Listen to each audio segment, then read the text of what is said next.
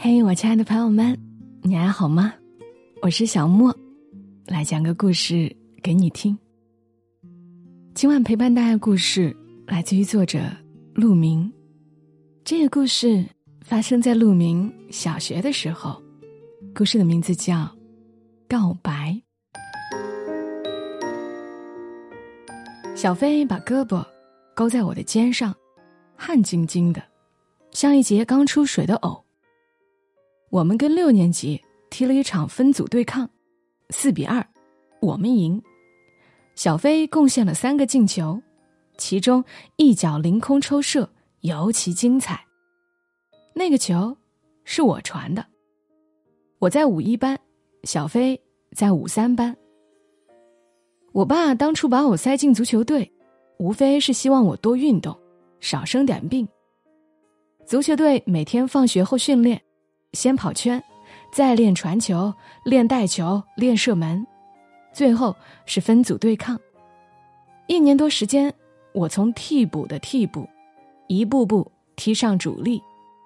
小飞不一样，小飞从一开始就是球星，他速度快，技术好。带球像一阵风。我们训练时总有几个女生站在场边，高年级、低年级的都有，他们是专门来看小飞的。前几天我们训练完回家，孙玲正站在校门口。孙玲是五四班的，属于那种好看到飞扬跋扈的女生，唱歌也唱得好听，参加过全县的文艺汇演。孙玲见到小飞，二话不说，上前就是一个巴掌，随即扭身就走。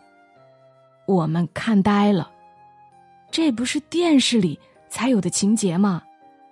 我们都羡慕的看着小飞，小飞苦笑着摊手，说：“是他自己要分手。”我说好，他又跑来打我。他叹了一口气，唉。女人呐，女人。赢了球，小飞很高兴，主动提出请大家喝汽水。汽水一毛五分一瓶，分橘子味儿和柠檬味儿两种，正在碎冰块里，咕咚咕咚喝下去，很过瘾。我们喝着汽水走回家，一路聊着范志毅和苏茂贞谁厉害。小镇临近上海，有不少申花队的拥趸。小飞把胳膊勾在我的肩上，得意地说：“你们不知道，巴塞罗那队新出来一个光头，叫罗纳尔多，那才叫厉害，带起球来拉都拉不住，想犯规都犯不着。我很看好他。”我和小飞顺路，我回卫生院宿舍，他回绿溪新村。快到小飞家时，他压低了声音。陆小爸，我们是兄弟不？我说，当然。小飞说：“那你替我传个纸条吧。”那一阵子，我们流行传纸条，男生女生有话当面不讲，要写在纸上，叠成各种形状，很有仪式感。女孩子心细，会把纸条叠成千纸鹤。或者幸运星的模样，男生粗糙，折个百叶包就算用心了。至于纸条的内容，有的朦胧晦涩，有的就比较直白易懂。比如上礼拜，黄潇潇托人传了一只纸鹤，我好不容易熬到下课，躲进厕所，面红耳赤的拆开，里面只有一句话：“借我的五块钱。”什么时候还？我和小飞说，没问题，给谁？小飞说，给你们班的阿苑。我心里咯噔了一下，没说话。小飞从书包里掏出一枚百叶包，递给我，眨眨眼说：“不准偷看。”我和阿苑都是在卫生院宿舍长大的。他爸是内科医生，阿苑的妈妈好像挺喜欢我，老叫我去他们家玩，以前还拿我开玩笑。陆小爸，长大了，讨我们家阿苑当娘子，好不好？”我慌忙摆手，其实心里说：“好的，好的。”阿苑听到了，脸板下来，嘴里哼一声：“谁要嫁给他？”或者说：“我才不给这笨蛋当娘子呢。”再后来是小海来问我：“陆小爸，你有喜欢的人吗？”我一时没反应过来，摇头说。没有吧？我问小海：“那你呢？”小海凑到我的耳边，小声的说：“我喜欢阿苑。”我想了想，阿苑好像是不错，人长得好看不说，成绩也好，更重要的是他愿意借作业给我抄，虽然有时候有点凶，打人比较疼。我对小海说：“我也喜欢阿苑。”真的呀？嗯，真的。我俩互相看了一眼，开心的笑了。有一件事能说明小海对阿苑的感情。那天放学路上，阿苑走着走着，突然摔了一跤。不是那种优雅的跌倒，而是直接面孔朝下，啪一声，狗吃屎。你见过漂亮的女孩狗吃屎吗？这听起来很不可思议，就像谁都没有见过她们流黄龙鼻涕一样。漂亮的女孩，即使伤风感冒了，也只流清水鼻涕。我和车小斐在一旁笑得肚子疼，小海也笑，然后他跑过去，想要扶起阿苑。阿苑对他说：“滚。”我和车小斐。笑得更厉害了。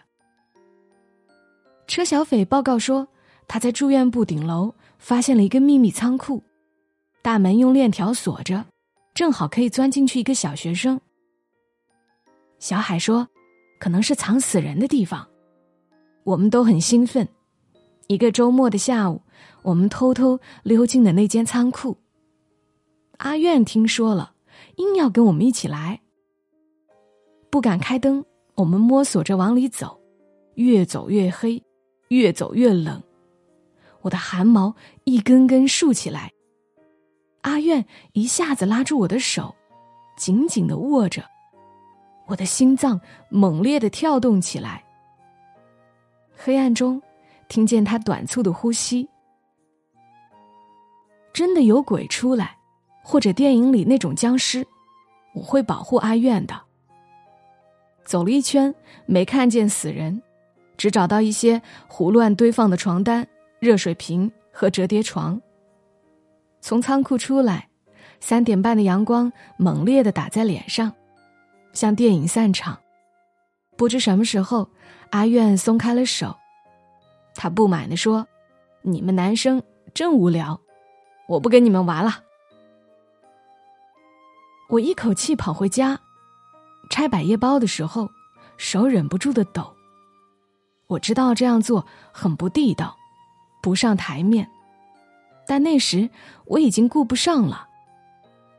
纸条里是一句歌词，显而易见的喜欢的意思，后面写着小飞的名字。我想象阿苑看到纸条时的表情，我有一点害怕，怕他从此喜欢上小飞。谁会不喜欢一个足球明星呢？何况还长得帅。然后被伤害、被辜负，像小飞的前女友们那样，在校门口守着负心人，守到了给他一记耳光，再一个人哭哭啼啼的回家。想到阿苑伤心的样子，我也难过起来。到那时，我该怎么办呢？我想到了小海，小海怎么办呢？第二天，我跑去问小海：“你还喜欢阿苑不？”“喜欢呀。”小海快乐的说：“喜欢一个人多好。”那么，我支支吾吾：“如果，我是说如果，有人向阿苑表白，怎么办？”小海转头看我，眼睛里没有一丝的忧愁。没关系的。小海又说：“你去好了。”不是，我连忙解释：“不是我。”你好好把握。小海笑了，不管你成不成，我以后还可以继续喜欢阿苑的，对吗？我愣了愣，只好说：“对的。”小海拍拍我的肩，走了。我攥着这该死的纸条，坐在课堂上发呆。阿苑就在离我三米不到的地方。我想起黑暗中阿苑的手，柔软、温热的手，像一颗小小的粽子。我很想把纸条撕了，冲进厕所，然后拍拍屁股，当做什么事儿都没有发生过。可是，以后还怎么见小飞，还怎么一起踢球？我突然一阵难过，恨小飞，那么多女生，他偏偏去喜欢阿苑。也恨自己，没有小飞那样的勇气。母老虎悄无声息的靠过来。母老虎是我们班主任兼数学老师，在一篇题为《我的老师》的作文里，我这样写：俗话说“三十如狼，四十如虎”。刘老师正是如狼似虎的年纪，他对我们的要求十分严格。在我幼小的心灵里，如狼似虎，大概就是凶巴巴的意思。然后我写他备课多么认真，批改作业多么一丝不苟。这些都不重要了。后来我知道，这篇作文像情报一样，在男老师中秘密传阅。谢天谢地，没人敢告诉母老虎本人。但从那以后，母老虎这个绰号还是流传开了。母老虎喝道：“拿出来！”我吓了一跳，赶紧把纸条往袖口里塞。母老虎伸手，嗤的一声，撕下大半截。他拆开纸条，念道：“你穿的衣裳很普通。”但很漂亮，这晚霞，这时光，你可会淡忘？大家都哄笑起来，小海也在笑，我的脸一下子红到脖子根，就像那句话真的是我写的一样。我这才发现，有小飞名字的那小半截，还捏在我手里。母老虎嘲讽的问：“什么意思啊？”我低下头说：“没，没什么意思。”母老虎问：“写给谁的？”我朝阿苑看去，他正跟大家一起兴致盎然的看好戏，目光交接，他像意识到了什么，笑容僵住了。母老虎拔高了音量：“讲啊，写给谁的？”我脑子一热。血往上涌，大声说：“写给阿苑的。”全班炸锅了。阿苑捂住嘴，那眼神像中了一枪。随后，他埋下头去，肩膀一耸一耸的，任凭周围几个男生拍手怪叫。啪，一记巴掌拍在了后脑勺上，火辣辣的疼。不学好，母老虎愤怒了。纸条我交给你家长，另外罚你做一礼拜的值日，从今天开始。中午回家吃饭时，我爸已经知道了这件事。我把剩下的半截纸条拿给他看，我爸皱着眉说：“怎么不跟刘老师讲啊？”我嗫嚅说：“不能出卖朋友嘛。”我爸叹口气，没说什么。小飞亲热的朝我跑来，好兄弟，够意思。他大声笑着。听说你被母老虎骂惨了，还被罚做值日，到底没把我供出来。我强颜欢笑，说：“没什么，兄弟嘛，何况本来就是我不小心。还得多谢你的不小心。小飞说：“其实嘛，那张纸条不给阿苑更好。为什么？就是小飞抓耳挠腮，那个我跟孙林和好了。什么？我头皮炸了。哎呀，分手也是他要分，和好也是他要和，我有什么办法？”小飞很无辜。这样，我每天找两个小弟来帮你扫地，可以不？我垂头丧气的回家，阿苑在宿舍大院门口堵着我。笨蛋！他的脸红扑扑的，比平时更好看了。你个笨蛋，干嘛写这种莫名其妙的话给我？他气汹汹的说：“这下好啦。”我的名声都让你毁了。看着阿苑生气的样子，我忍不住笑出来。你还笑？阿苑更气了，用力的打了我一拳，半边胳膊立马酥麻了。这次不算，回去重新写，不准抄歌词，不准再给母老虎抓住了，听见没？阿苑。恶狠狠地说：“写得好，我就原谅你。”